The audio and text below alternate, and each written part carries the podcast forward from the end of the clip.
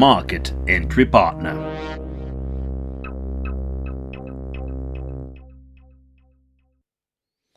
Welcome to MEP Radio. My name is Jan Erola and I'll be hosting this channel. This channel is all about international business and about being successful in that. Um, we're talking about commitment, financial resources, sales, distribution channels, skills and market information, etc., etc., and of course communications. We got lots of hints and and tips for you guys, and hopefully we'll be having interviews with uh, successful companies and and uh, hearing their stories. Let's start with basics. Uh, what kind of things you need to do before uh, actually going um, on the road? Uh, market entry checklist. Set clear goals. Choose your target markets. Pick your partners wisely. Determine uh, target audiences or clientele. Ensure sufficient production, supply, or services. Validate your product define your target market, develop a strategy for market entry. And this goes on. Choose a pricing model for your target markets, uh, build trust and brands awareness, uh, ensure your uh, ensure that you understand the local regu- regulations and the legislation, and of course draft a budget and funding model for expansion. That is very vital, of course. Uh, measure success and collect feedback from your customers and data. Uh, this is and, and, the markets as well. This is the first part, the checklist for. Usually, it's very very useful to have a solid domestic sales to form the basis basis for a good exporting business. Uh, overseas buyers usually find it re- reassuring um, if if the uh, potential supplier company has a successful domestic business. That's also that also ensures uh, that your business pr- uh, processes are in place and well tested.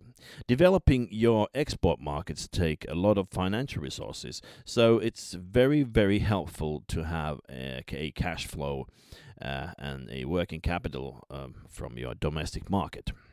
You need to have the right people to run an export business um, that may mean that you will have to hire new staff.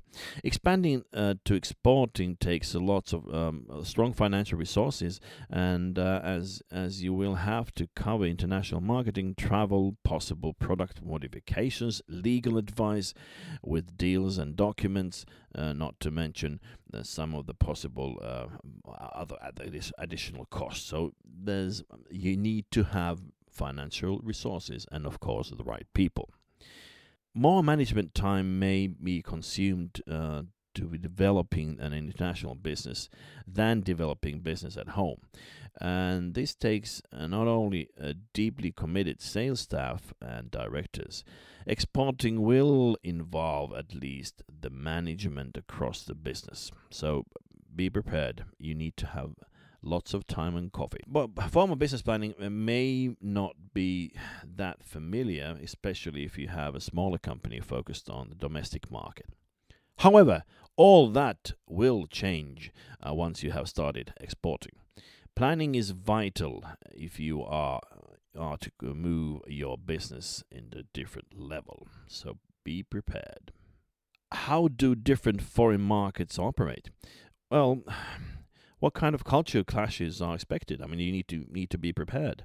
Um, what kind of uh, export documentation is needed? Again, uh, lots of homework must be done before going abroad. Um, how long does it take to receive payments from the different parts of the world?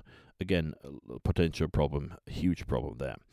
And how to manage foreign currencies you will need to learn about a wide range of issues in order to export successfully. So again, again, be prepared, and that's why you need our service, Market Entry Partner, full of tips and tools. Thank you for listening. This is MEP Radio. We are boosting success, your success.